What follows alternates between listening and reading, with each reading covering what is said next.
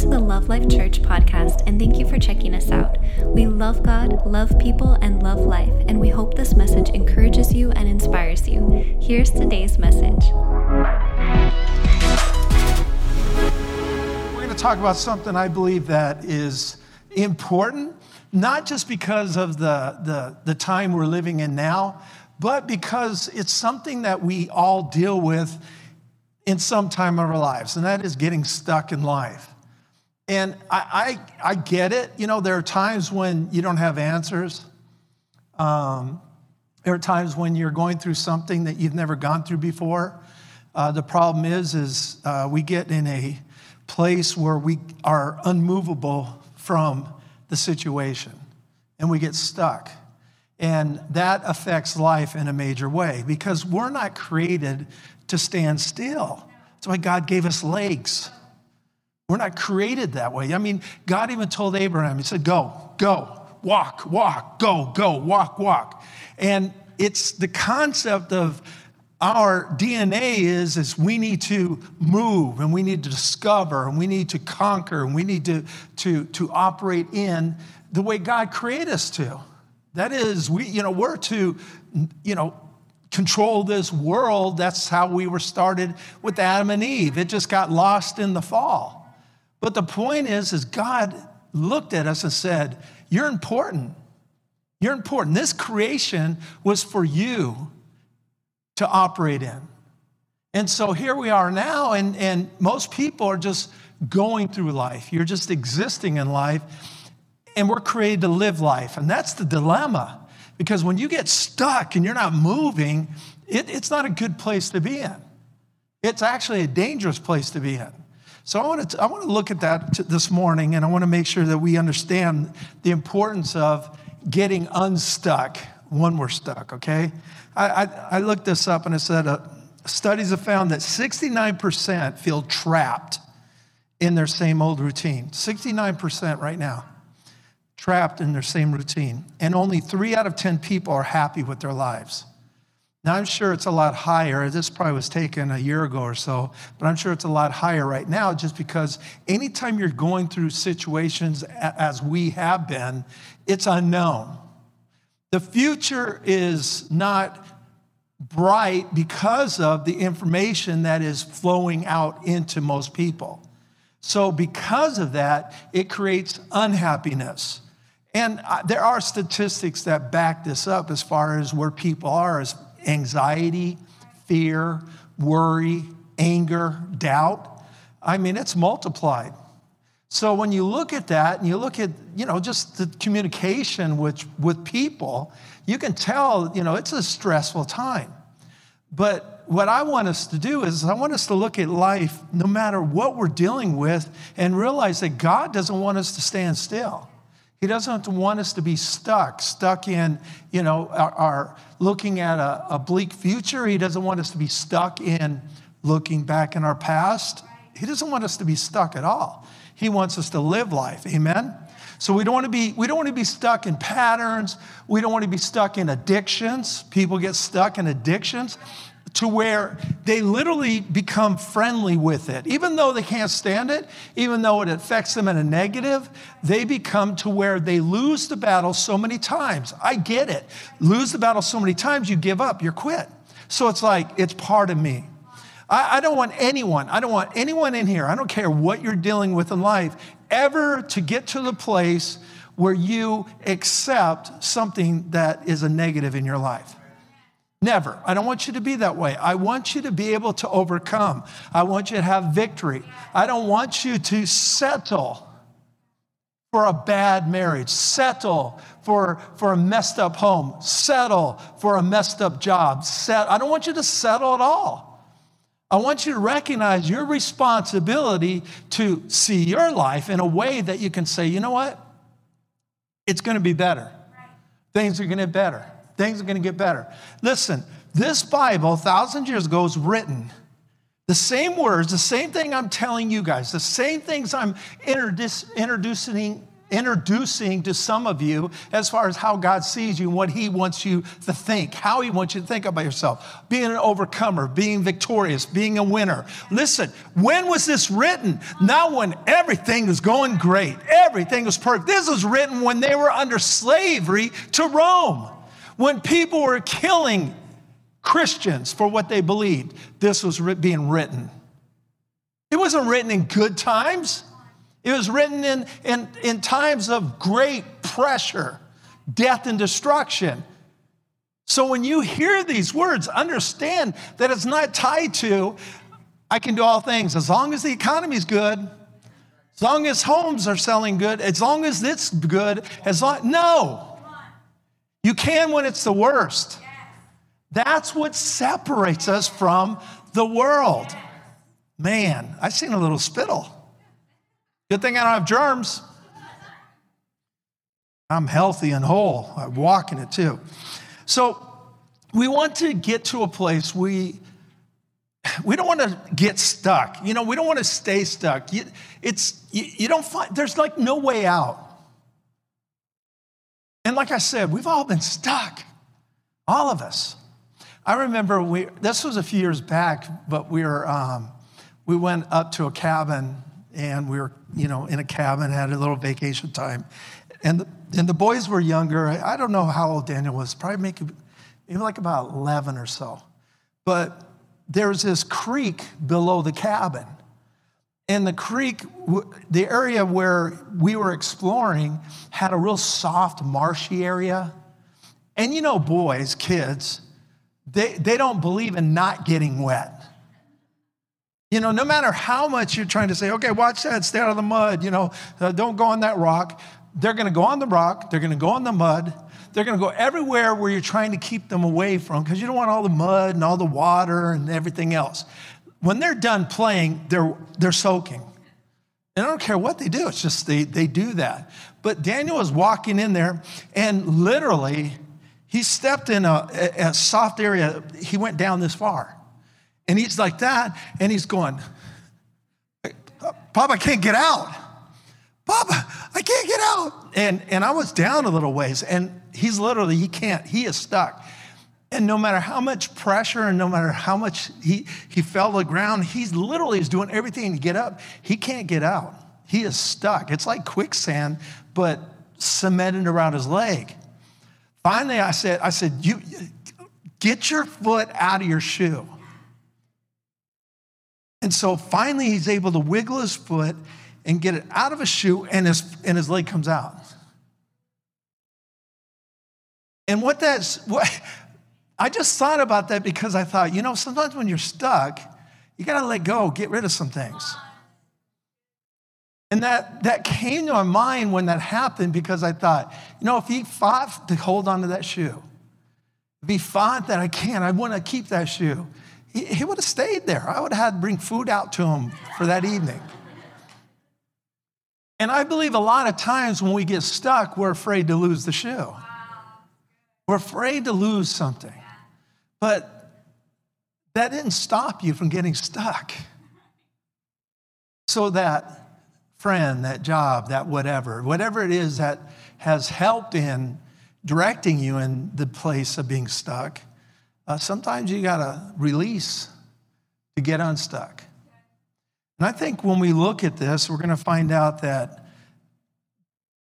when we look at scripture, you can see a lot of analogies or pictures that help us for today. Disciples were stuck at one point after the resurrection. They were stuck. They weren't moving anywhere. And I believe if we can take a look at some information during that time, we can get some help of how to get unstuck when we are stuck in life. So, what I want you to do is, I want you to go to Luke chapter 24. Luke chapter 24, we'll look at verse 1 through 11. This is an awesome story, by the way. I love this because when you're open to the word in a way that you're not predefining it or getting to the place where you're trying to work a religious concept into it and just read it. And place yourself in the story or, or place yourself in similar situation? Not that it's going to be a biblical situation, but how would you act? How would you react? And that's how I do things when I'm reading scripture. But uh, 24, verse 1 goes like this. Now, on the first day of the week, this is this is the resurrection, okay? Very early in the morning, they, a certain women with them, came to the tomb, bringing spices which they had prepared. But they found the stone rolled away from the tomb. Then they went in and did not find the body of the Lord Jesus. And it happened as they were greatly perplexed. That's Greek word for mental confusion. They had confusion, despair, and doubt operating in their lives. They run to the tomb to, on the third day, which, by the way, Jesus has already told them, I'm going to be gone. And they're there on the third day, not believing what he said. So they're operating still under the assumption that they're going to have to get that stone moved out of the way so they can continue the ceremonial part of his death. It's the third day. If they believed, they would have gone in expecting him not to be there. So the stones rolled away, and he's not there. And they're greatly confused. They're in despair. They're in a place of, oh my gosh, Two men stood at them in shining garments. Then, as they were afraid, notice what's operating fear, confusion, doubt. As they were afraid and they bowed their faces to the earth, they said to them, angels, Why do you seek the living amongst the dead? Why are you looking for life in death? He's not here. He is risen. Remember? Now, listen, these are angels that were sent down specifically for this right now. They're coming because, see, it's a third day. This should, this should be celebration. Jesus mentioned this many times while he was with the disciples and while he was even with the women. We assume it's only discipleship, uh, disciple understanding, but the Word of God says disciples, more than the 12, and even the disciples of those women that believed in Jesus Martha, Mary, and so on. So we have these women disciples, we have disciples during the time of Jesus.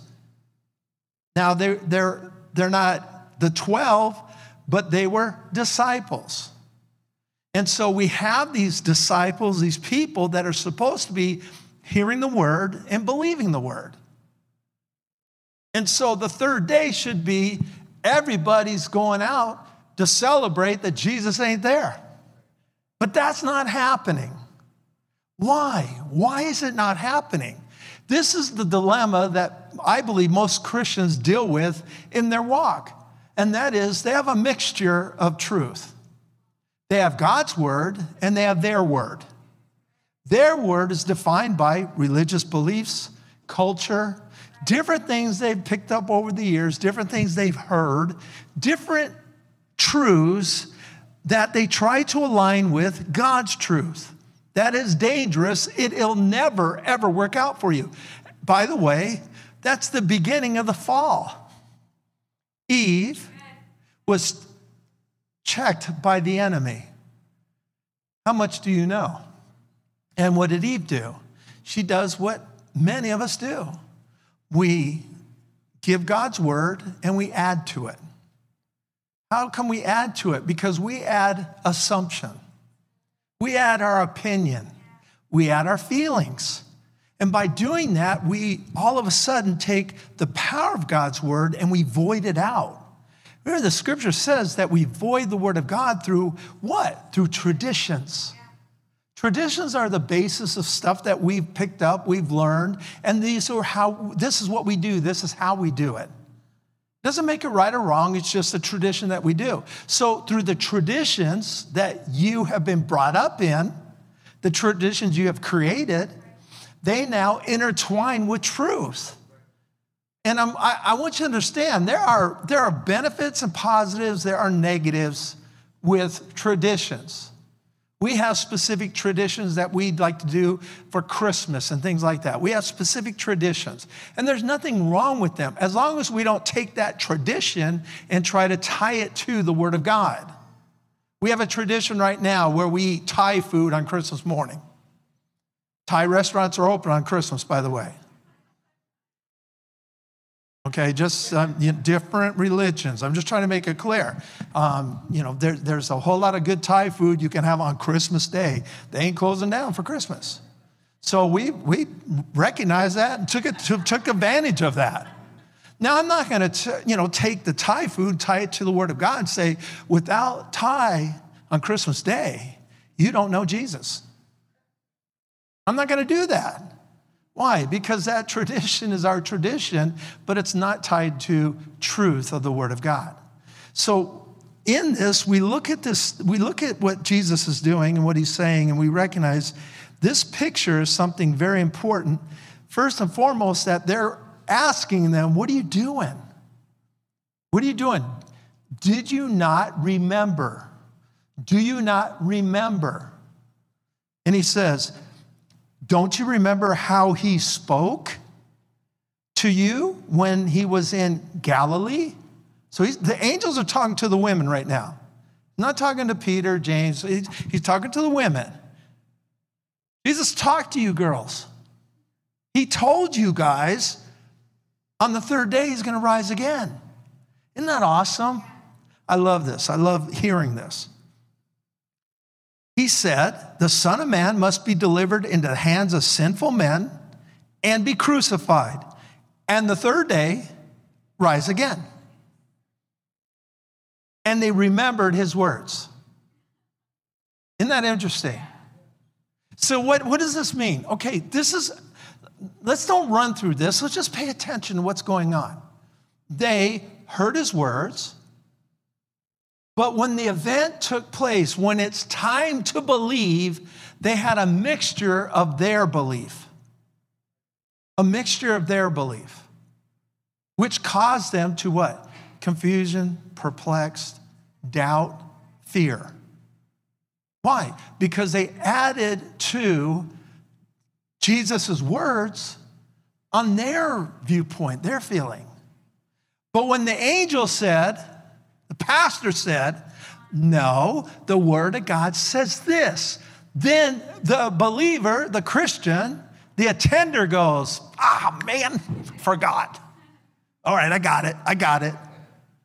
That, I love that. I love everything about this because it really shows us something that we can look at and go, okay, instead of it saying, and they remembered and felt really stupid Right? It didn't say that, did it? And they remembered and realized how bad they were. No. What takes place? And they remembered his words. Then they return from the tomb to the disciples talking about the good news. Look what we have seen. Look what's going on. This is truth. And this is what happens when you hear the word and don't do the word, we make a mistake. But then we need someone to repeat the word again. Repeat the, remind me of that word again. And then the reminding comes, and this is, this is the majority of Christians. Ready? I'm so stupid. Oh man, I should have known better. I'm, I'm always screwing up. You just go straight to the negative. God, how has God ever used me? I just I can't. I, I'm, I'm wrong, I'm wrong. And the Bible says if you add to the word, you'll be cursed. Silly stuff takes place in the minds of believers. Not God's words, our words. our words. And so I want you all to know, I want everybody out there to know that what we have to understand is, is this word is a continuation of learning. It's something that you don't place to the side because it's life. The word is life, it's a living word. So there are going to be times when I might not be on track of that. And I'm going to need a little help from my friend. Come on, you can do it, buddy. Come on, come on, come on. And you know, when you look at life, that's where you see the greatest success. When you have people alongside of you, when you screw up, they're cheerleading you to get back on track. Isn't that true? You guys can attest to this. Or would you rather have people going, What an idiot, you're a loser? You got friends like that, you got to get rid of them because they ain't friends, they're enemies. Amen? You don't need anyone in your life like that. None. You need to listen to what the word says. You need to build people around you that are going the same direction or that are going higher level than you. Stay with that because if you don't, ultimately you're going to just go backwards. And that's not what you want. Amen? That's not what any of us want. So we've got the picture of what happens after the remembrance comes. So let's go back in this, this message again. I want you to start in Luke chapter 24, uh, uh, verse 13 this time. I'm going to read from the message because it just sounds cool on the message. On the same day, two of Jesus' disciples were going to the village called Emmaus. It was about seven miles from Jerusalem. They were talking to each other about everything that had happened.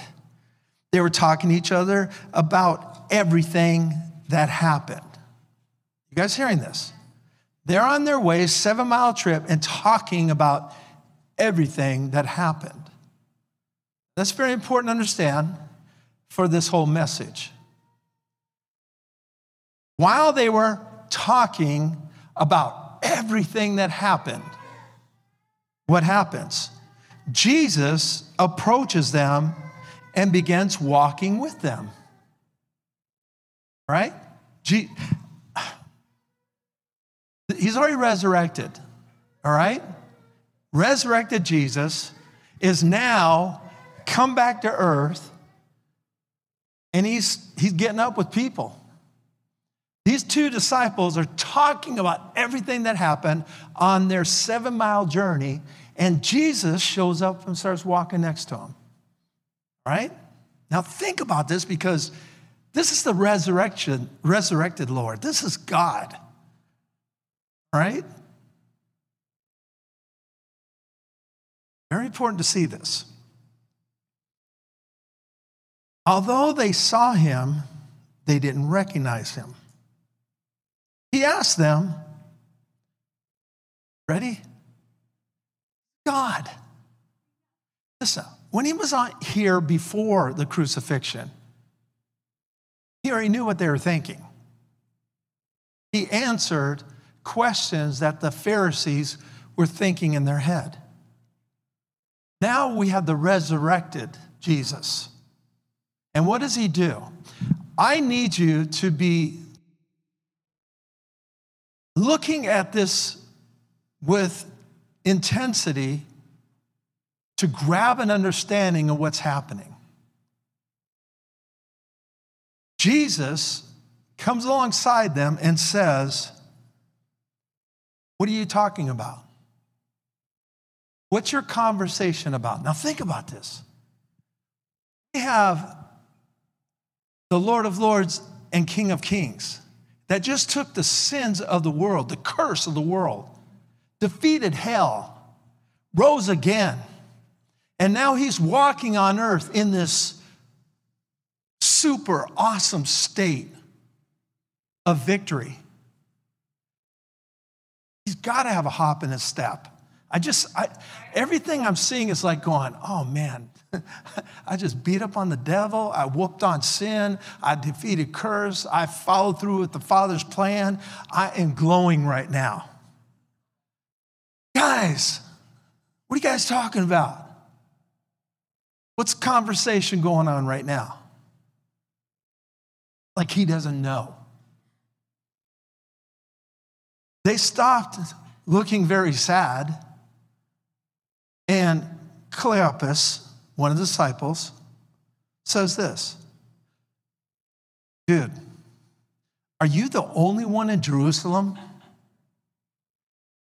that has no clue about what we're talking about right now? Because I'm going to tell you right now, everybody in this city and the outskirts of this city, they know the story of what just took place. And you come right alongside and say, hey, what are you guys talking about? You cannot tell me that this guy isn't looking at Jesus like, you are the biggest idiot on planet Earth. You cannot tell me he's not. He's not going, Well, Lordeth, I don't see that you're Jesus, but I want you to know that that was very special to ask because we really want to clarify to you since everybody knows except you. No, they're like going, Who are you? And why all of a sudden you walking with us? Now look at this. Are you the only one in Jerusalem who doesn't know what happened recently? I love this. If you ever wanted to know how it is to really have a relationship with Jesus, understand that it's so cool and so normal. But if it isn't that way, it's because you have a religious relationship, which is very difficult to have with Jesus because it's unacceptable to him. You're creating a religious concept of what a fellowship is with God without God being there. A whole lot of denominations and doctrines that rob people of the freedom of this Jesus. And what is this Jesus? The risen Lord. I mean, risen Lord. What is he doing? What happened? What are you guys talking about? What? You the only, what are you crazy? Everybody knows about this. What? I'm loving this because I'm telling you right now, there's no way in the world. I can't even see Jesus doing this with, with this sincere face. I, I got to believe inside he's going, oh my gosh, this is great. Because he's having a time with these guys. What are you guys talking about? What, you don't know? Everybody knows. What's wrong with you? What happened? I love this. I love everything about it. What happened? What are you talking about? What happened? What is Jesus doing? He already knows what's going on. He knows exactly what's going on in these guys' hearts. He knows everything about them yesterday, today, and forever. Everything. He's God. And now he's doing something that you look at and you go, why would he be doing this? Like playing a game with these guys. Well, first of all, he's not playing a game. Secondly, he's teaching us something because it's in God's word. So, what is he teaching? He's teaching there are going to be times when we're having conversation that is all messed up all messed up. And it's bringing a confusing uh, a confusion in our hearts. It's bringing doubt. It's bringing fear. We don't have answers. And the Lord Jesus comes alongside and he does what? What are you talking about? Not, oh, let me fix this. Let me help you right now so you won't be confused. See, this is the definition of Christianity in most people's lives. I'm confused, fix it. I need this, fix it. This has happened, fix it. And that's not God, that's not His word. God's gonna give you the tools so you can fix it. Why? Because then it's God working in you, and then you can testify of that goodness.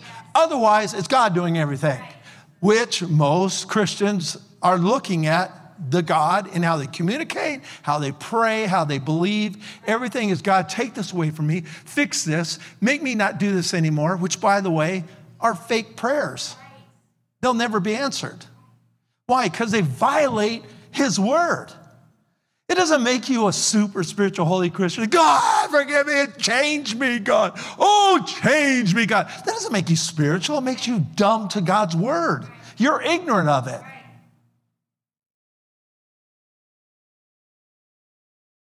Because if that prayer worked, we'd all be perfect. Or God as a respecter of persons because they ain't listening to you guys. But there's got to be someone out there, he is. and they're perfect. Because the moment they say, change me, oh, I'm perfect now. Oh, but it, see, the problem is when you look at it in that way, everything makes sense. But you look through the eyes of super spiritual wacko people with their doctrines that are goofy, they love that kind of stuff. Why? Because other people are looking, going, oh, they love Jesus so much. Look at them. Look at them how they are. They're begging God for change. Oh, if I could only be so open like that. That's silly. What, is, what does Jesus do? Why are you guys talking? What are you talking about? And what are you talking about? I want to hear. I want to know where you're at. Why? You don't think he knows? He knows exactly where they're at. But they need to know where they're at. We need to know where we're at. Sometimes, I mean, there are many times when I'm talking with Jesus, I'm talking to God, as I'm talking with Him, I ultimately hear myself talking something that sounds so ridiculous, and then I realize that is so dumb. Excuse me, God, I need to talk to myself right now. And I, don't, I do this all the time. Mainly because sometimes I'm just talking too much with the Lord. So I've learned sometimes I need to chill more. Sometimes in prayer, you don't need to do anything. Just let Him love on you. Just let them love on you. Because sometimes I go I'm like going, no. How many more months? How did, what's going on? When can we move the chairs closer? I got a list. I got a list. And ultimately, I get to the place where I'm going, stop this. I have to do this. Not the Lord's going, Daniel, stop with this. This is craziness of you. No. He waits till I stop it, and then everything gets back to normal. And what is that normal? Where I'm like going, actually, it doesn't matter. What matters is, is today is the day the Lord has made. I'm going to rejoice. Ultimately, it always gets that with me. Today matters. Not the future, not tomorrow. That doesn't mean we don't make goals and we don't have expectations, we don't have vision boards. That's all cool. There's nothing wrong with that. I'm just saying, if today doesn't matter, I don't care what vision board you're making. You ain't getting what you want. You're not. You're not going to make it through that, you know, that first promise, I won't ever again. Today is the key. Live today. Don't worry about tomorrow. Yesterday's already gone. Today. Today. Amen. The, the thing we have to look at is, is our conversations. What is our conversation like? Because let me explain something that you probably already know. Your conversation is how you behave in life. Conversation meaning it's your constant way of how you communicate. It's a communication of belief, and that equates to your behavior. That's why in scripture, in the Greek language, the two are interchangeable. If you read King James, it says our conversation, our conversation, our conversation. You go to New King James, it's our behavior, our behavior, our behavior. But they're both the same, same language, same word, which is 100% factual in natural principles of life. How you behave, your conversation backs that up completely. What you believe, how you believe is how you communicate. That communication is attributed to an action, behavior. And that's what we're looking at right now, this behavior, this action. Uh, Philippians 1:27 says this: "Let your conduct, your behavior, Anastrophe is the word in its conversation. Let your behavior, your action, your conversation be worthy of the gospel of Christ. Let your conversation be what? Worthy of the gospel. What does that mean? The good news of the kingdom, the good news of, of, of God's word for you. Let your conversation be worthy of that good news. Are you guys hearing this? So that whether I come and see you or I'm absent, this is Paul talking about, t- talking to the Philippian church. He goes, that I might hear of your affairs, that you stand fast in one spirit, one mind, striving together for the faith of the gospel. He's saying, get your conversation, get your attitude going in the correct way so I can hear the good news of your walk, the good news of your talk. James 3:13 says this, "Who is wise and understanding among you? Let him show by good conduct or conversation, same word. Good conduct, good conversation that his works are done in the meekness of wisdom. Notice this the conversation is tied to works, the conduct is tied to works, your actions in life.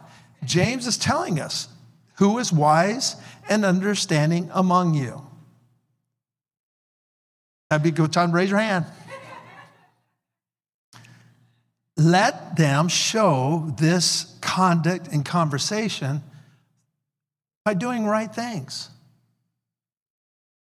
Our conversation will be our behavior. Now, hear this with a place of excitement and joy because your conversation is tied to your conversation. Change your conversation changes your atmosphere. So uh, just tell it's just a terrible day and it sucks and I hate it. I hate today. You want to make it better? Yeah, I really do. I've been praying and it ain't working. Yeah, I agree. And it ain't going to. Start changing your words. But you know why we have a problem with it? Because what we see and how we see determines what we say. So if we see and how we see negative, we're going to stay on the path of the negative. So if I change my words, what's going to happen? My thought process still might be seeing negative, but your mind can't hold on to negative if you're speaking positive. Why? Because when we are talking about natural language, it can only go mind to mouth. Mind to mouth. My mind cannot think anything other than what I'm saying right now. I cannot think other than what I'm speaking. I can see, but I can't think other than what's coming out of my mouth. That's natural language. If you've ever been uh, baptized the Holy Spirit with evidence speaking in tongues, that's the dilemma with people because it comes from heart to mouth. And when you pray in the Holy Spirit, it's here, and you can think of all kinds of things. And that's freaky. Why? Because that's not how we live life. We live life mind to mouth. All of a sudden, we're speaking a language and able to think on different things, and all of a sudden, we start hearing what we're saying. See, your mind, when you're speaking, when you're speaking right now, you, there is no, I need to hear what I'm saying. You're, you're speaking here to here. Holy Spirit, tongues, baptism, Holy Spirit, evidence speaking in tongues is here, here. And so all of a sudden we're going, oh, and I just looked at 958, 950, 1957, and I saw the color black, and that was going on in my mind, but I'm speaking which that is the problem where they're going, what? And then we want to go, well, it sounds the same and everything, and I don't know what's gibberish. And, and again, you have to understand something. This is from here to here, not here to here. And by the way, every single word that you're hearing out of my mouth is not a word, it's a sound. You create a word from the sound, but it's just a sound. If I spoke Spanish, some of you would just hear sounds. Others would hear words. Well, why would you hear sounds if it's a word? That's what I'm trying to say. It's just a sound. You've been taught how to create a picture, word to the sound. That's all you've done. So every language on planet Earth is a sound. But there's been a process of training to that sound. So our assumption is, if it sounds same, it cannot be different words, which is a lie. Because you can't dictate or define the sound without being taught how to speak a heavenly language in the natural, which isn't going to happen.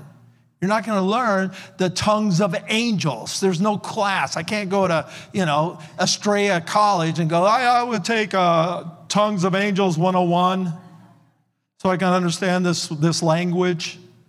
It doesn't work that way. It's a heavenly language. But see, this is a concept that people have a problem, a difficulty with. Now you might think, well, what's this have to do with being stuck? It has everything to do with it. We're trying to relate to life through a process of what? Our understanding. And what's that tied to? Your past, your training, your teaching. This sound means this. This action means this. This feeling means this. We're already predefined everything in our lives. And God says, You're a new creation. Old things have passed away. Behold, all things become new. Jesus even used the term, you've been born again. And we still go on this with, I know everything. We still go on this with our preconceived ideas. Well, I believe this and I believe that. I mean, that would not work in anything in the natural. You go to your specific, say for instance, you have a job as a computer engineer, and there's a certain type of um, new uh, coding you have to learn. It's so different than what you know. So you go to class and you come in and they start saying this. You go, no, I don't agree. Well, how come? Because uh, I have, it says this. I believe it says this. And they're going to go, what are you doing? No, we're trying to teach you something new. No, no, no. No, because this is what I know and this is what it says. And they're like going, get out of the class. You're not going to learn this. You're not going to grow and get the success to this next level because you're trying to bring in your understanding.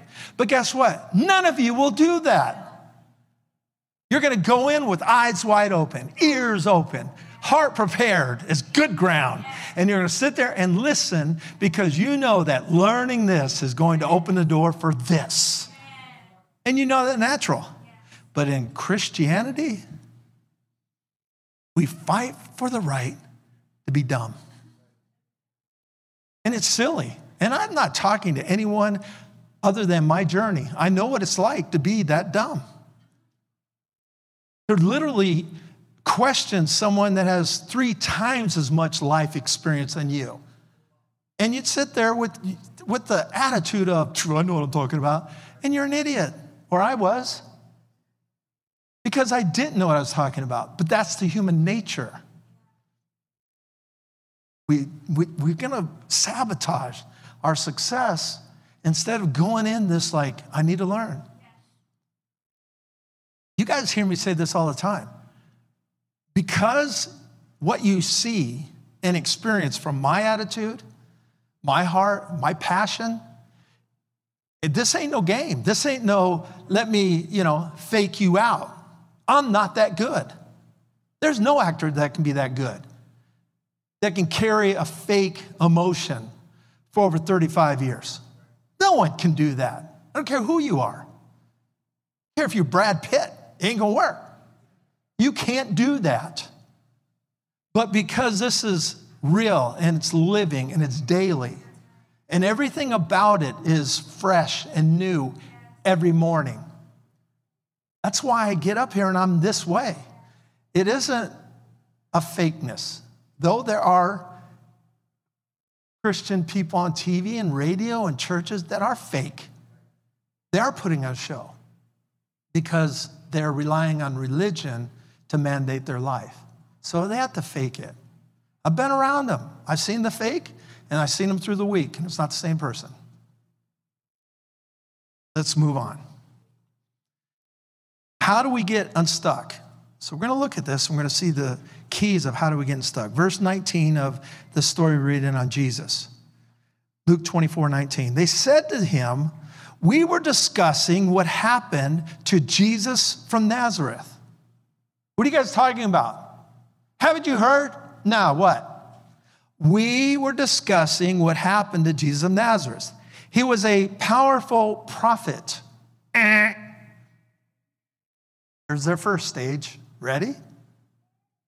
In what he did and said in the sight of God and all the people. our chief priests and rulers had him condemned to death and crucified. All right, true. Ready? We were hoping that he was the one who would free Israel. Eh. What did they choose? What are they believing for? The Messiah. Were they expecting? Another King David. That's what all the disciples were doing. They wanted another King David to destroy Rome and put them as a nation that ruled all the countries. That's what they're expecting. That's what Israel right now is expecting. That's why when we talk about end times, tribulation period, all this stuff, it's all tied to the same concept of we're waiting for the Messiah to start our reign again. That's all they're doing. It's a whole concept of the Old Testament belief of a Messiah coming.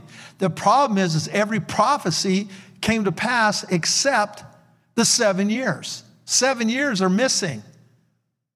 Now we've surpassed the time frame, but seven years are still missing. That's what the tribulation is. It's going back to the place of the information of Israel starting with the sacrifice, going right back to where they left off thousands of years ago. Isn't that crazy? But that's what it has to do. That's why it's not about you. It's not about the church. That's why God, God has to do this. Church, get out of the way.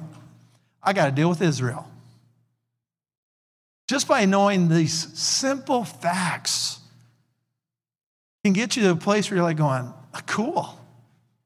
Too bad for the tribulation people, but I'm not in it. It's, it's just what it's about. But by knowing this information, what happens? Freedom. Freedom. What are these guys doing? Powerful prophet. Disciples adding to their belief system. We're expecting him to be King David Jr. Are you ready? What's more, this is now the third day since everything happened. Bingo, but what do we do? They, they, they've got the truth.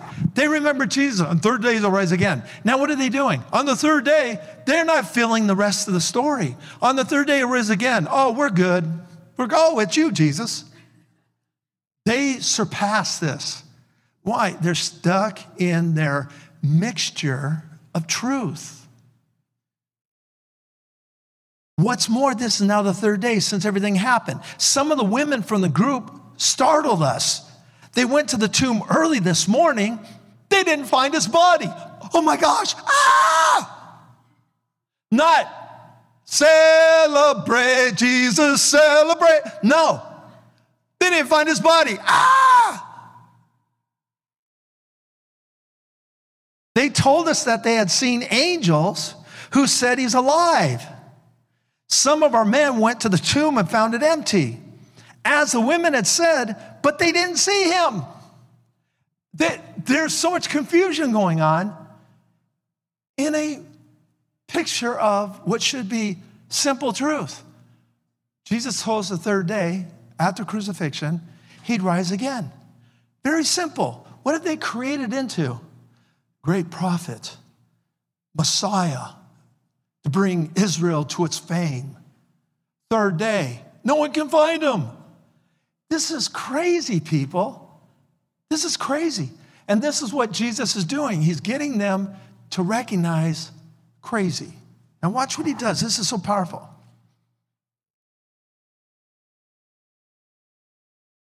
The conversation that they're having is a conversation that we need to have with ourselves. In other words, we want to get unstuck, we need to change our conversation to ourselves. That's where it first starts. It goes here, then everybody's secondary. So the conversation or the self talk that we have has to be lined up to what truth is. The journey that I've had is tied to this information of it's not about what I feel, it's not about what I'm thinking, it's not about what I assume. It's about what does God's word say? So I had to go through this place of difficulty of hearing words that didn't line up to what I was experiencing. But I knew this is what I had to do because this is what the Bible is teaching me. And these are the, the, the lessons I was being introduced to, instructed in. So as I'm growing as this Christian, I'm realizing more and more that a lot of this information doesn't line up with any stuff going out there, but let God be true and every man a liar. In other words, I got to get to the place where, am I going to believe this or not? And see, most Christians, they don't cross that line. They're still going to hold their ground of, but, and I'm still, and it's going, and they stay in the place of, it doesn't matter what God's word says, this is what I'm experiencing. And that's the problem.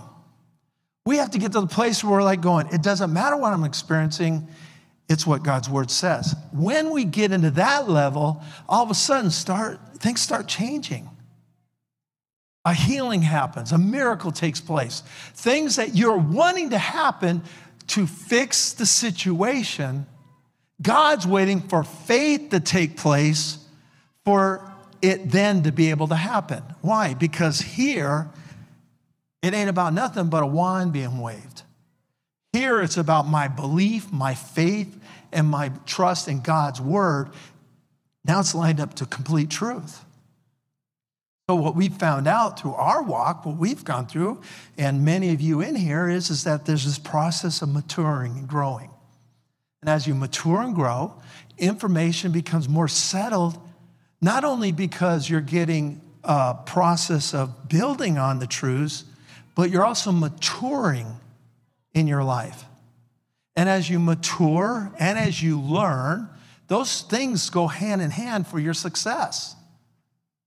But a lot of times we get information, we're not mature enough, and we stumble and we judge ourselves.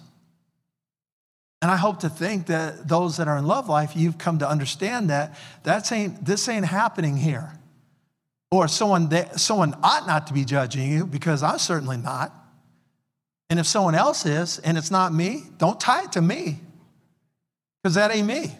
That's that fool. So you need to talk to that fool and say, hey, you ain't lining up the way pastor is.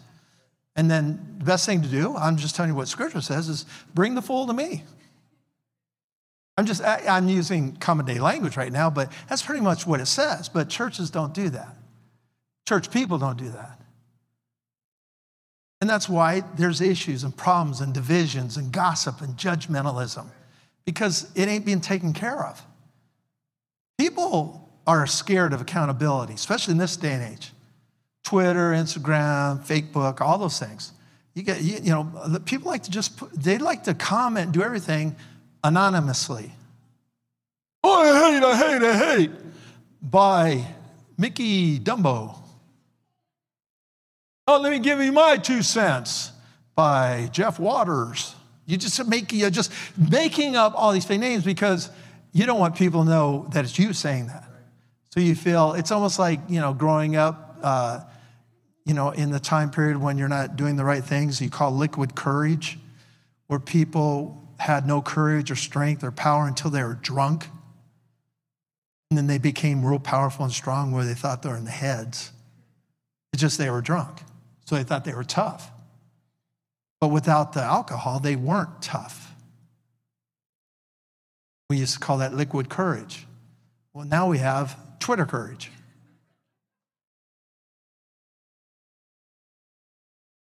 Same thing. Try all these, you know, groups out there.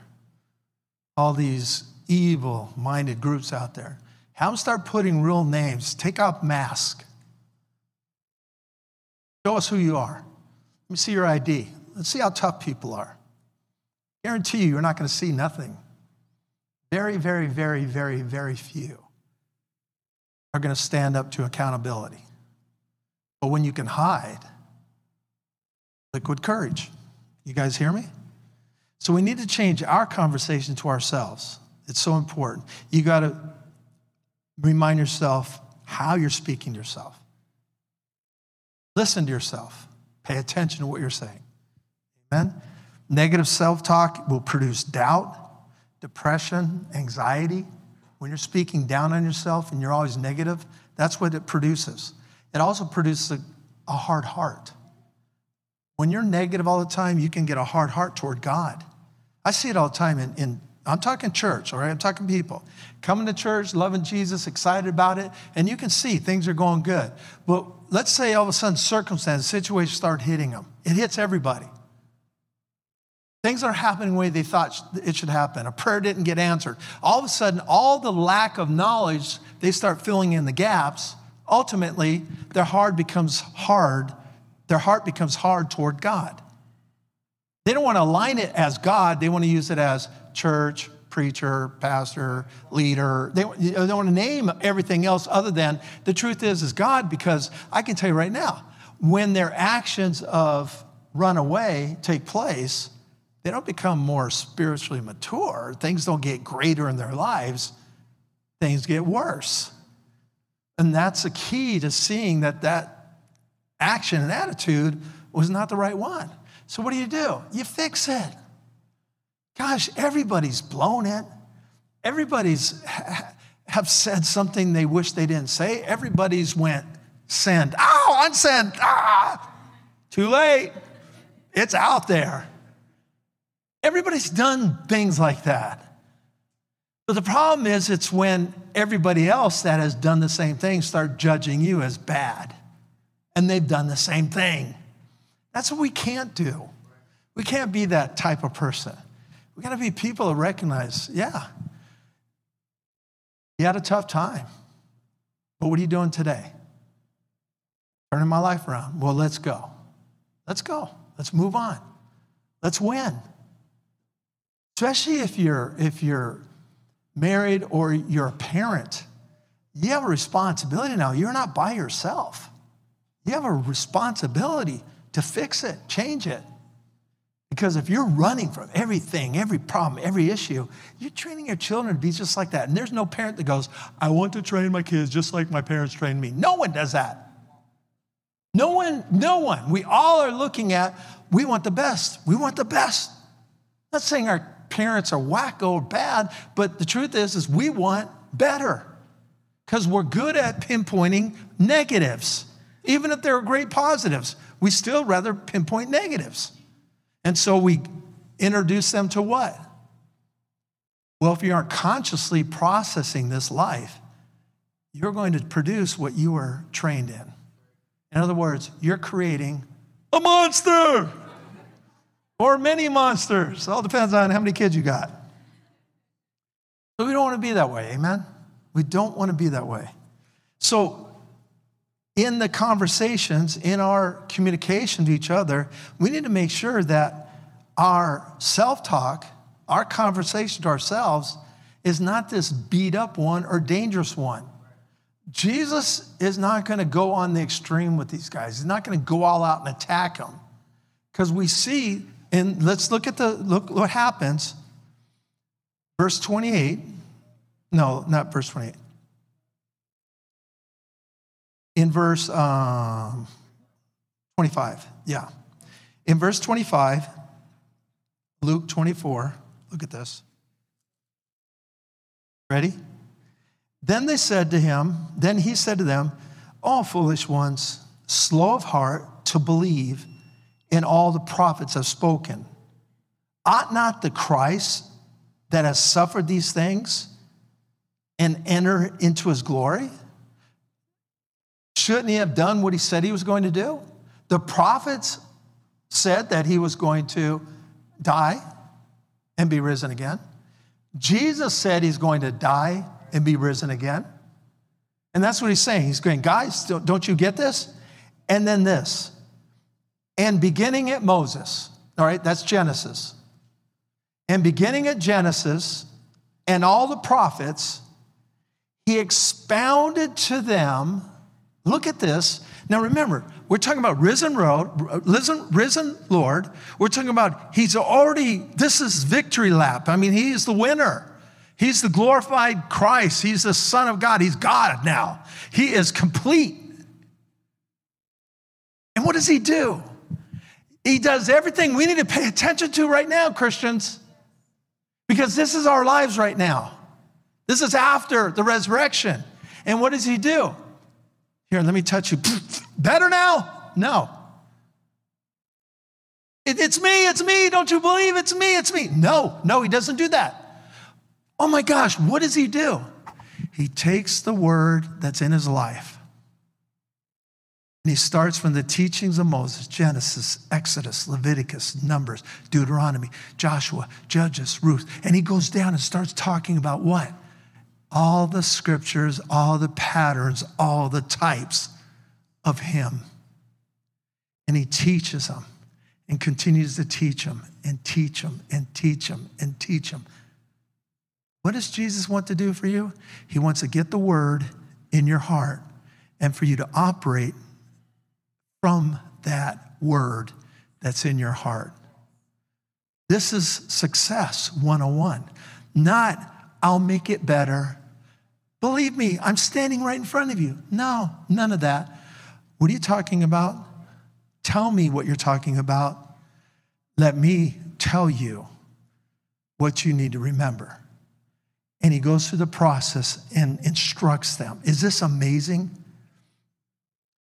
Then they drew near to the village where they were going. Seven miles they've walked. Can you imagine the conversations? Wouldn't you love Jesus going through? And then Abraham. The father told Abraham, Take Isaac. Take Isaac up, and I want you to sacrifice him. This is Jesus telling these stories. He, oh, he would have been a million times better than me. Oh, I would have loved it. I would have heard him go because after this whole wonderful time, they go, Weren't you burning inside your heart when you were listening to that? It's so beautiful. And, he, and, and look at this. They drew near, they indicated that he indicated that he would have gone farther. In other words, I'm going to keep going. And they said, No, no, no, wait, wait, stay with us, stay with us. And toward evening, the day is far spent he went and stayed with them. Now it came to pass, look at this, as he sat at the table with them, that he took bread, blessed it, broke it, and gave eat, and their eyes are open. What am I saying? I'm saying there are three more points that I'll talk about next Sunday. But what I want you to know, ultimately, this comes down to a God that's amazing, that has so much care and desire for your success that He's not going to deliver you. Isn't it better He's going to give you the information so that you can get yourself out of this rut and move on and have victory. Why? Why? Why? Why? Because there's someone sitting next to you, someone sitting behind you, someone sitting in front of you that's in a rut, and they need you that have been unstuck to help them with information so that their lives can be taken care of on Monday. Amen. Father, we thank you for the word. We also thank you that your word brings this truth and understanding. You show us how real and how loving you are. And the life of Jesus so wonderful and so powerful. I believe that many out there right now that are listening to this in here are listening to this Jesus that doesn't line up to religion, but it becomes a something that's so special and so real. And so like i want to be a part of this. And if that's what you want what i want you to do is i want you to receive jesus. I want you to call on the name of lord jesus. And that's all the bible says. Call on jesus you'll be saved. Call on his name. I want you to call on his name and receive jesus. Say this with me. Say jesus i believe in you and i receive you. Thank you jesus for answering my call, coming to my heart. I'm a child of yours now. Amen. Amen. All right, guys, I love you, love you tremendously, and, and have a great, wonderful rest of the day. Amen. We'll see you. Next Sunday is going to be awesome.